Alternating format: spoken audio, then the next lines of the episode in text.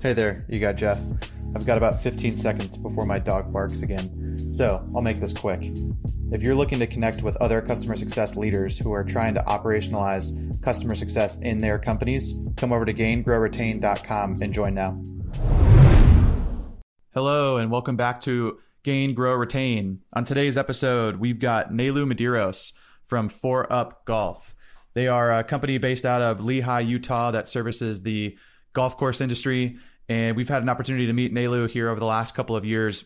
We really enjoyed the conversation as we dove into a couple of topics around uh, just the constant improvement that he's looking for in his customer success team, how he thinks about customer segmentation, hiring CSMs. Uh, we talk about the Silicon Slopes out there in Utah, as well as the, the Polynesian community that he is a, a large part of. So uh, enjoyed Nalu taking some time with us and hope you all enjoy the episode. Welcome to the Gain, Grow, Retain podcast.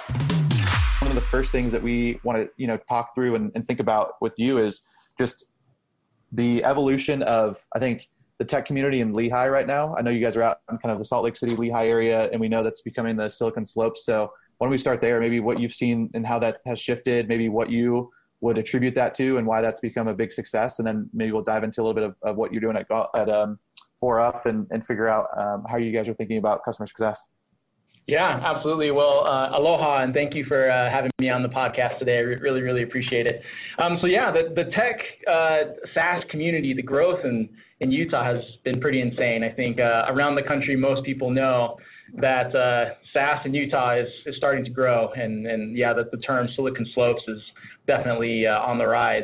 Um, as I think about, you know, maybe what's caused that or what has been a main source of growth, I honestly think it kind of comes down to two things. Number one, I think the governor's office has actually done a fantastic job encouraging startups and putting policies and different things into place that allow companies to open up shop here and, and, and encourage new ideas and, and, different ways that they've done tax reform and different things. So I definitely uh, attribute that to Governor Herbert and his office and a lot of things that he's done.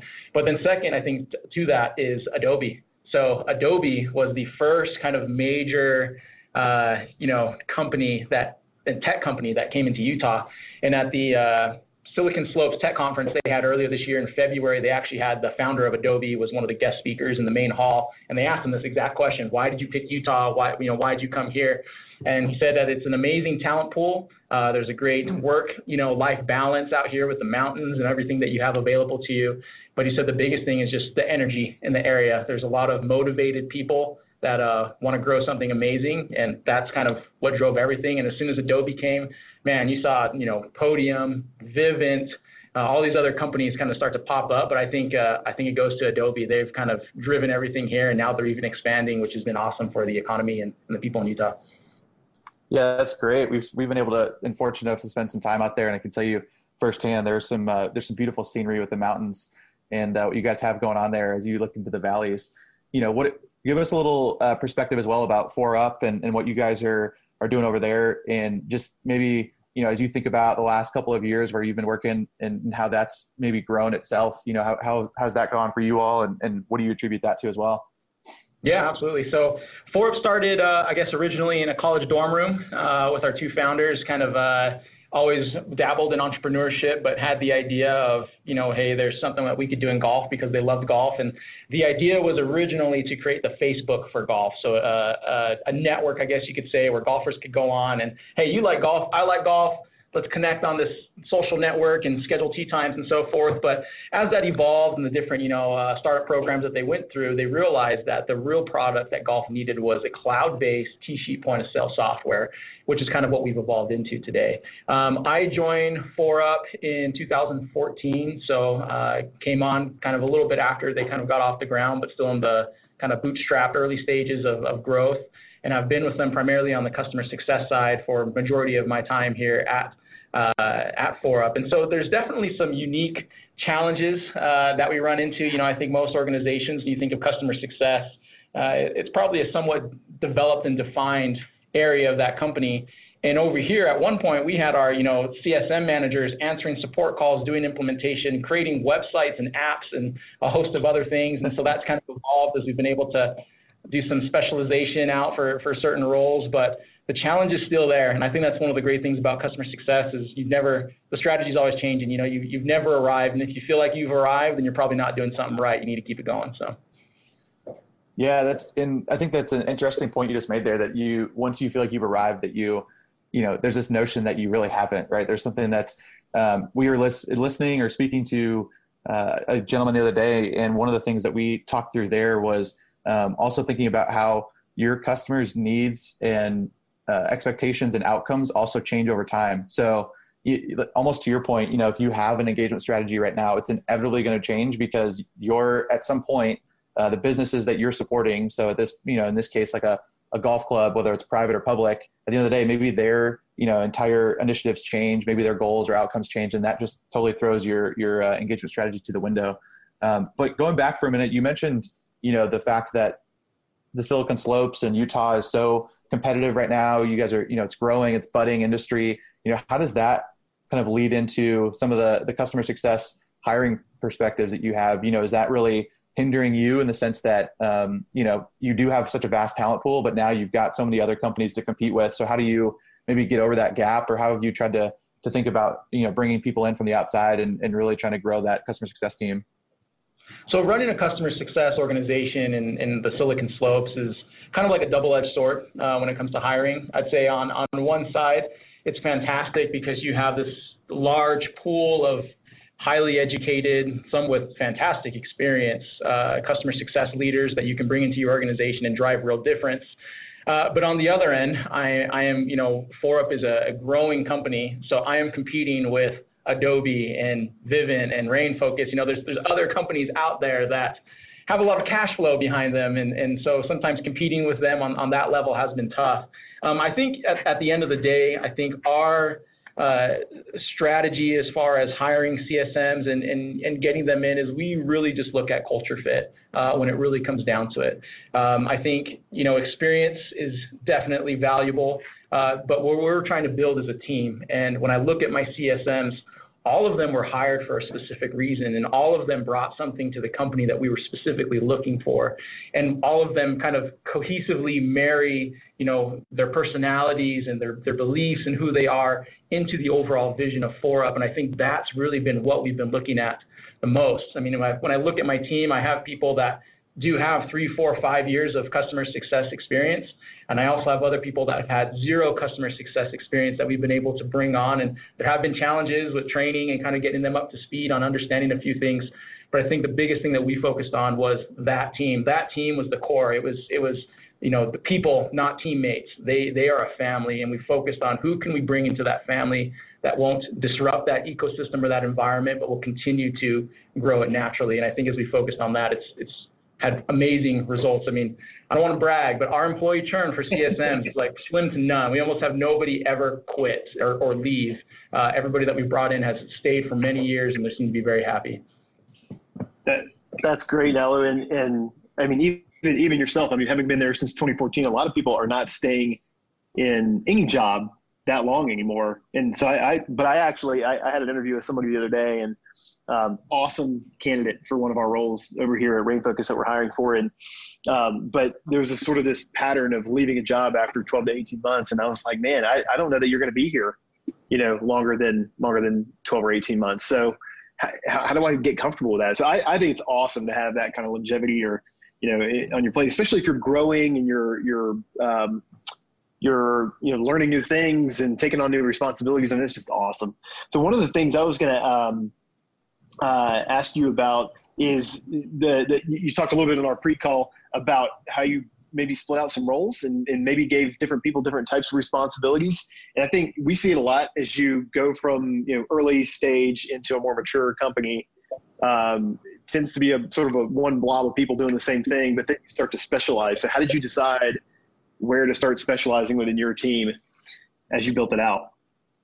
Yeah um, so, so golf is interesting. Uh, you know, uh, everybody loves golf, and, and, when you think about the golf industry, uh, there's kind of natural segments that come up. So obviously, you have your public courses, you have private courses, you have simulators, you have country clubs, and even on the spectrum of a country club, you have your uh, you know, high-end, you know, thousands of dollars for a membership per month at a country club versus to that you just pay $200 a month. And so as we grew, the team originally started off with just CSMs managing everyone. And it was kind of just a round robin. As a new account came in, it was just kind of, okay, you're the next person up. And we didn't really look at or factor in, hey, you know, public courses need to be serviced differently than a country club. And so I would say it was probably around the two to 300 account mark that we really started to realize you know, the same strategy that we're applying for public is not going to work for uh, our, our country clubs. It's not a cookie cutter. Uh, that everybody was different. No, no account is the same. No golf course is the same. And so as we looked at that, at least in golf again, it was easy to naturally see where those segmentations are. Uh, but even then, as that's grown to, to what we have now, we kind of have three different levels of customer success managers. So I have my normal uh, CSMs, and we've actually done it by uh, revenue. And so they've kind of managed a certain book of business up until a certain point, and we've kind of naturally found that if they manage, you know, uh, X thousands of dollars a year on a contract, that will naturally include certain products that we offer. Likewise, we have our senior CSMs, and they kind of high, handle more of the high ends, which naturally works out to be the country clubs because they're paying more and using more of our products and different things like that. And then most recently, we've added in another pivot where we've added in enterprise account managers. So we've been jumping in a lot more with cities and MCOs, multi-course operations, uh, big corporations like Disney World. Now we're running their facility uh, facilities down in Florida. And so that has required a new set of strategy, CS, uh, customer success strategy. So it's something that's evolved. And I think even uh, today, earlier, I had a discussion with one of my team leads, and there's even discussion now about how do we evolve that even further because things are continually changing. So it's definitely been a process. I don't know if we've ever you know, nailed it right on the head, but I think we've tried to just be agile. Is probably the best way to say it. If it's not working, I'd rather make a change now than wait six months and have to change it later. Yeah, that makes complete sense.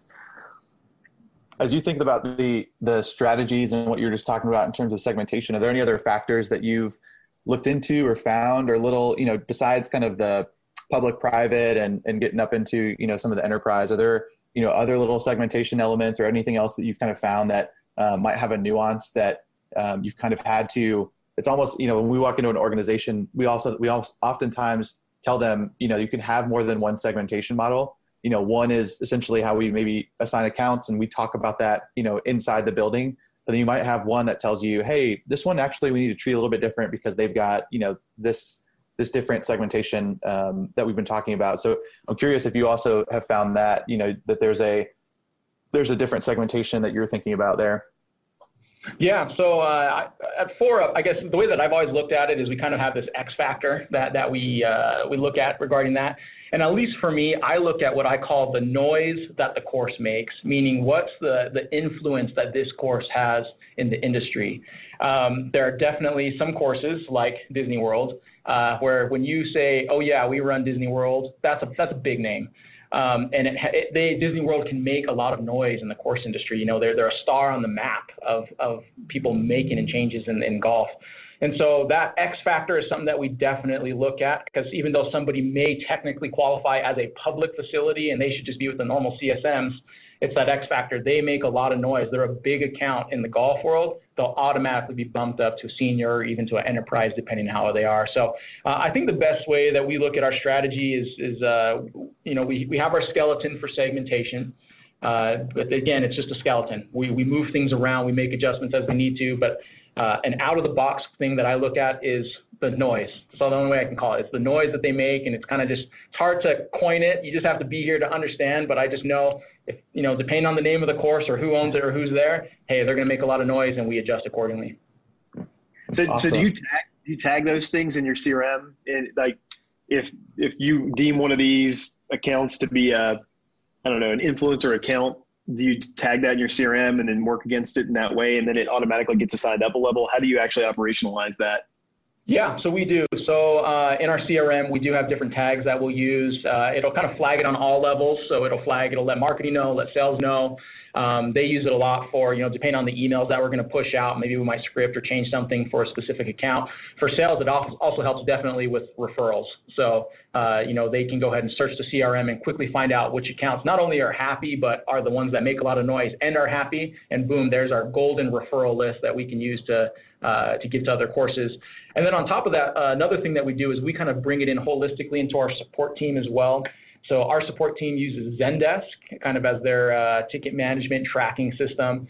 And so we have some processes set up in place to identify those big accounts when they come on so when they call into support, those calls get escalated to the top. You know, they kind of maybe get filtered or transitioned towards specific support agents that are a little bit more senior, just so we can kind of provide them that red carpet experience on all levels, whether they're talking to their CSM, they're calling just our general support number, or if there's an interaction with somebody from dev, marketing, or, or uh, sales.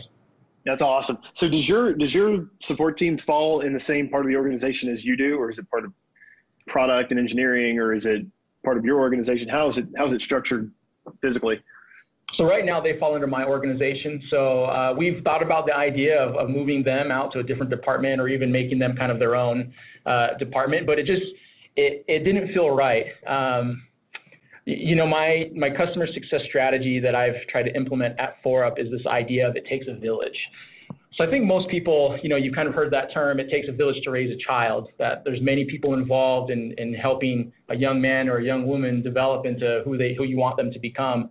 Uh, neighbors, friends, aunts, uncles, cousins, everybody's involved.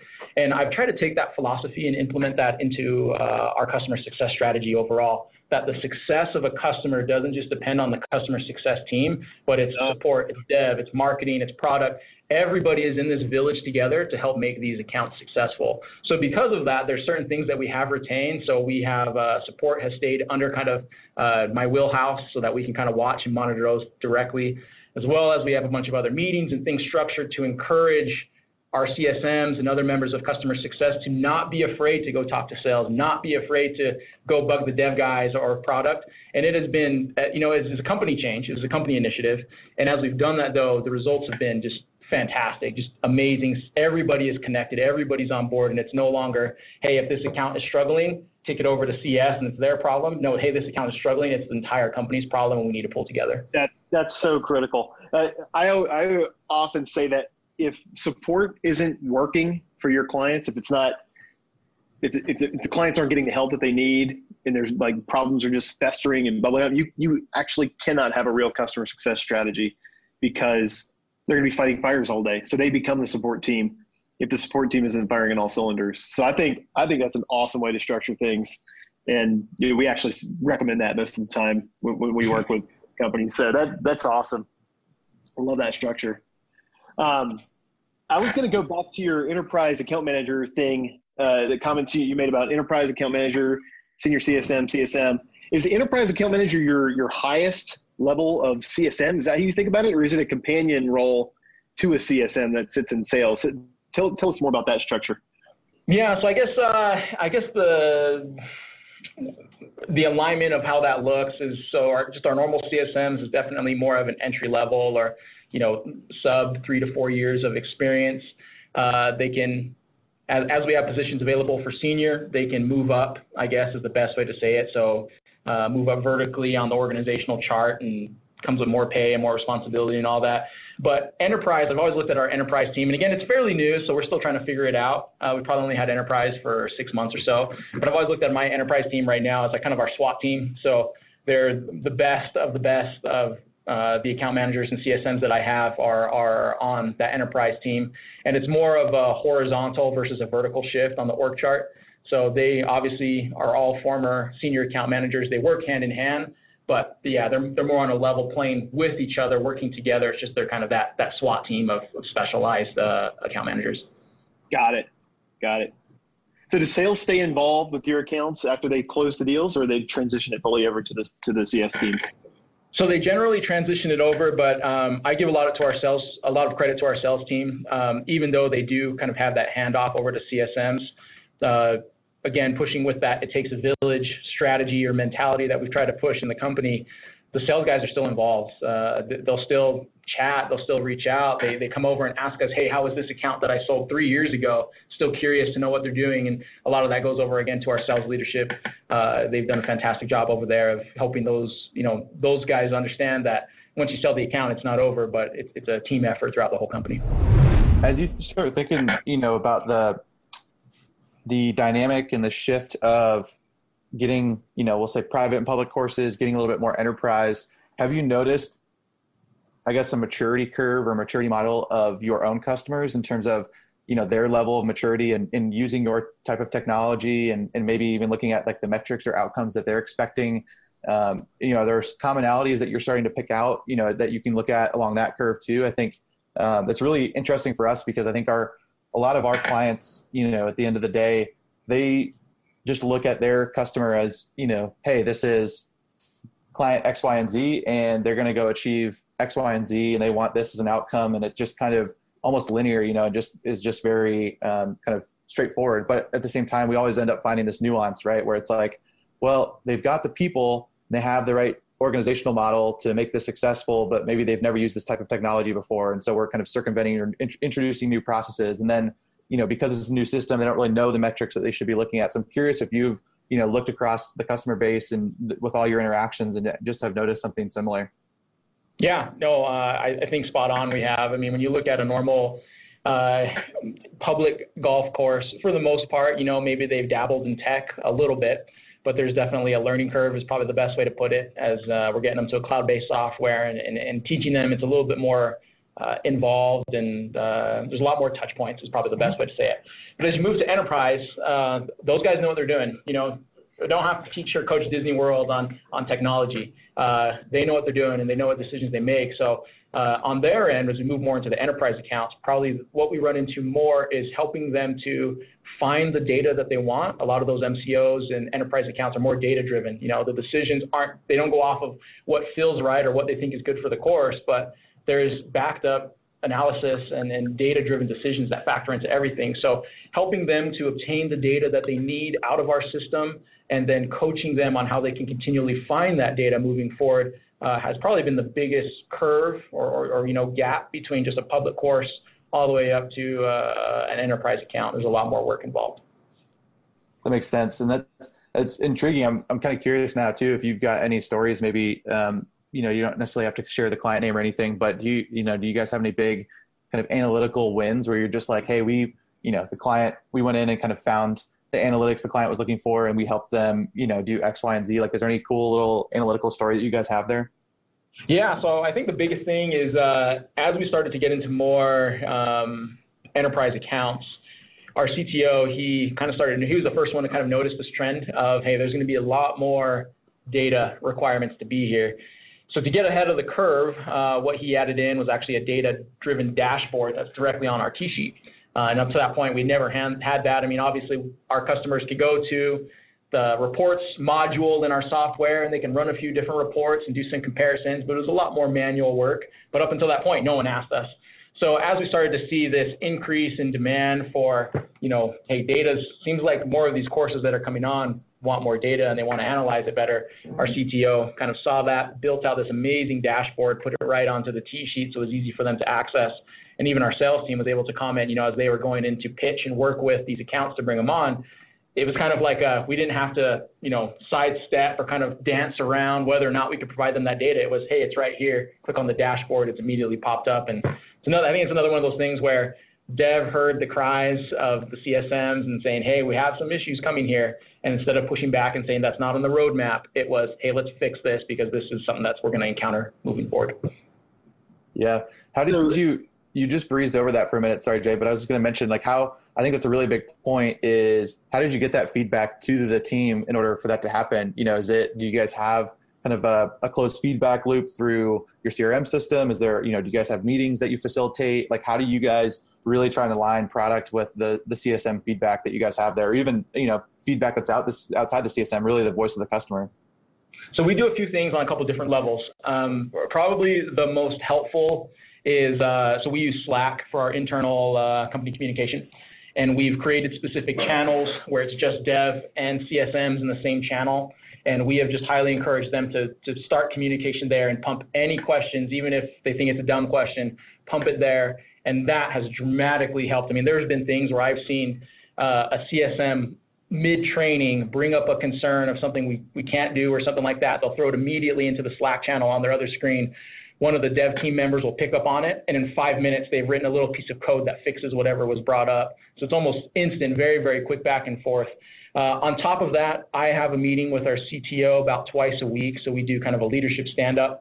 in that meeting, it's an opportunity for me to bring, you know, what I'm hearing and what our concerns are. And our CTO, and I, again, I go, I talk a lot about our people, but our people are really amazing. Uh, our CTO, he just, he'll listen. He doesn't push back.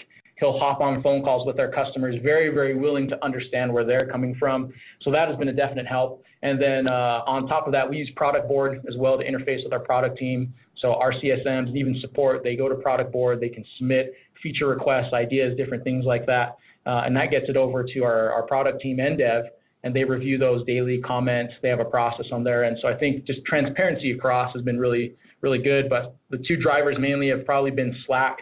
Slack has been huge, having that channel where we have dev and CSMs kind of grouped together to talk and converse. And then that my weekly meetings that me and the CTO have, kind of building that relationship and making sure that we're both uh, helping each other out. It's really awesome. Hey, Nalu, on, on a maybe a tangent to this thread about data, have you guys started to put together how, how do you think about benchmarks for your clients? And are you able with all that data to say, you know, there's certain you know metrics that every client should be looking at and maybe you can use those in your business reviews with the client. On recurring how do you think about maybe outcomes and then the, the industry standard benchmarks in your work? Because we're, we're trying to figure that out now at you know the company i'm working with here and um, and it's really starting to get interesting. And i think there's some really interesting engagement opportunities that you get with clients when you come to them with unique and interesting metrics that are sort of normalized for the industry and not just their their their data right yeah, identifying the aha moment for a course uh, is definitely a challenge. Um, you know, it's as, as so we're kind of in that same process, I guess you would say, of how what's the aha moment that a facility needs, and then how can we minimize the time it takes for them to get there so that they can, you know, really become a sticky customer and stay with us in the long term.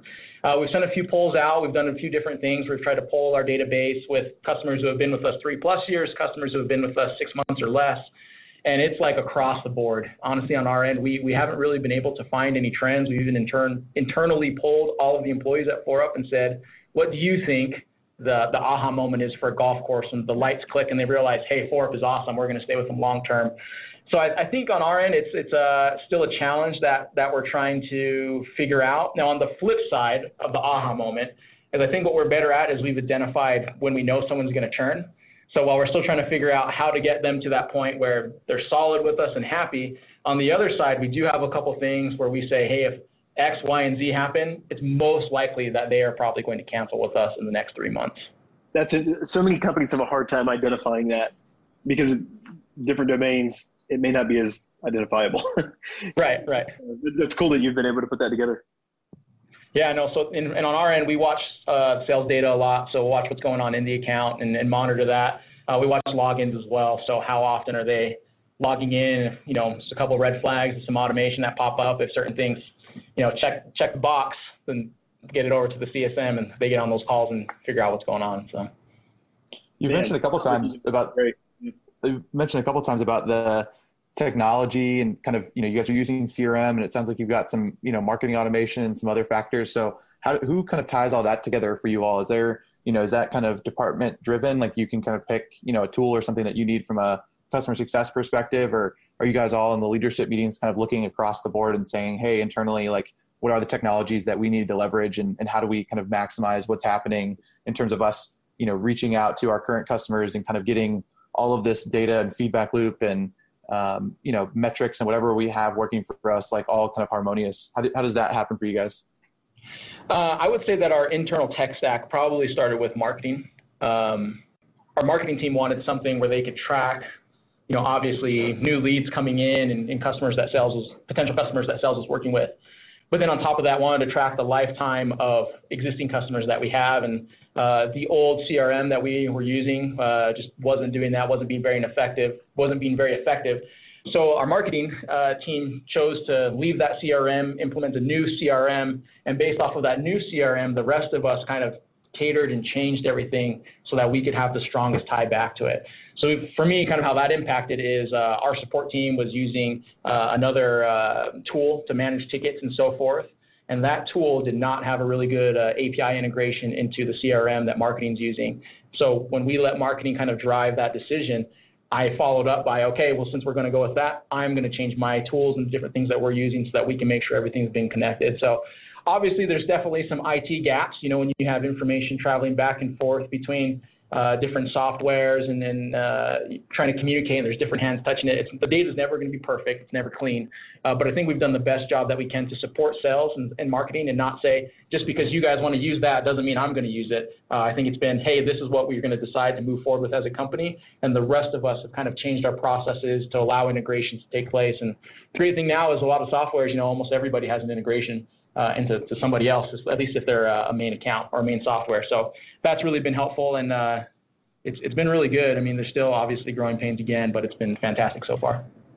Yeah, that's great. I would say the that's one of the challenges that we hear or see most often in our clients is just the tech stack and who's really thinking about that and and driving the decisions. And it's so I actually really think it's interesting that you started with the CRM and made that decision and then kind of all followed suit because I think oftentimes what we see are different departments being able to make individual choices and then they're fighting over data and then they need you know resources to help actually tie all this data together and it just becomes such a big uh, convoluted mess. And so if you can kind of say hey let's just start with one and then we'll just start kind of peeling off the other uh, you know the other departments and what we need to get in there then that i think that works out so well I really appreciate all the time that we've had today. I want to give you, you know, before we, we sign off with you, I wanted to give you an opportunity. I know, you know, you out in Utah have, have really taken a keen interest in the, the Polynesian community that you guys are working with and building out there. So uh, why don't you talk to us just for a couple minutes about, you know, what you've seen from, from that community and how you guys have gone about, you know, building that out in, uh, in Utah?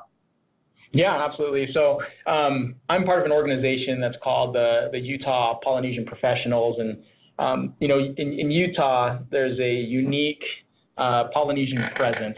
I guess you would say there's a lot more Polynesians here than you'd find in other parts of the country. And uh, there's kind of been this trend for Polynesians where most of them will go through high school, and when they graduate high school, they don't really look beyond that. So, uh, as far as career growth and, and opportunities that are available to them or improving their skills, that all kind of gets halted and they, and they stop. And a lot of them will go to work for day labor or hourly jobs. Um, and, and the position that we take at the company is while you know providing for your family, whether it's through day labor, or hourly, whatever they, it may be, is a very commendable thing. We also are trying to help the Polynesian community in Utah realize that there's other opportunities available for them in tech.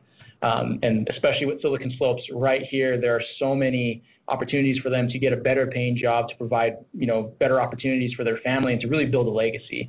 So that's really what Utah Polynesian Professionals has been about is you know, doing resume reviews and, and practicing uh, interview questions and using leveraging our networks to help our Polynesians, you know, that, that we have here to improve their lives overall, as well as just pushing diversity in the workplace. And, and I think one of my uh, one of the board members I sit with, when he talks about D&I, he always says, you know, diversity is like being invited to the party, but inclusion is being invited to dance at the party and that's what we're really trying to push is, is more diversity inclusion in a lot of the companies around here and, and try to get these Polynesians moving, get, get them going and, and then uh, have them help their families out. Man, that's so cool. I, am I'm, I'm, uh, you know, very in awe and admiration here. Just, you know, the, the type of role that you can take like that. And, you know, especially it sounds like you're on the board and, and taking such an active seat. What are some of the, do you guys do events or do you guys, you know, you mentioned kind of resume building and, and looking at interview questions, but, um, you know, how, what's, maybe some of the main things that you guys look to do um, for that community and, and put together? Yeah, so I think our biggest thing is uh, networking events. So we have some fantastic companies around here that kind of back us up. So uh, Adobe, Lucidchart, Pluralsight, Podium, uh, uh, just to name a few. We've had Delta and a few others that, that have reached out.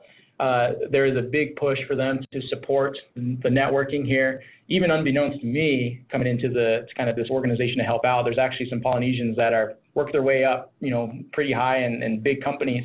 And the other Polynesians, they don't always see that. So our, I think our biggest push uh, as far as events and uh, that side of it has definitely just been on more on the networking side, getting them connected to, to understand, hey, there's there's people here that can help you. They can help write recommendations, uh, but you just got to meet them and, and you got to interact. And, and that's really what we've been pushing is networking events.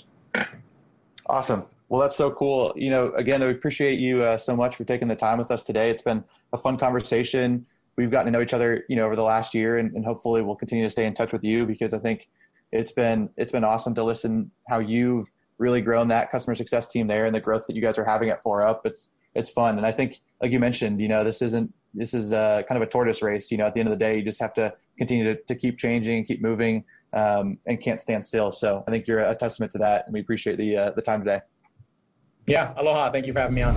Hey guys, thanks so much for taking the time to listen to the Gain, Grow, Retain podcast.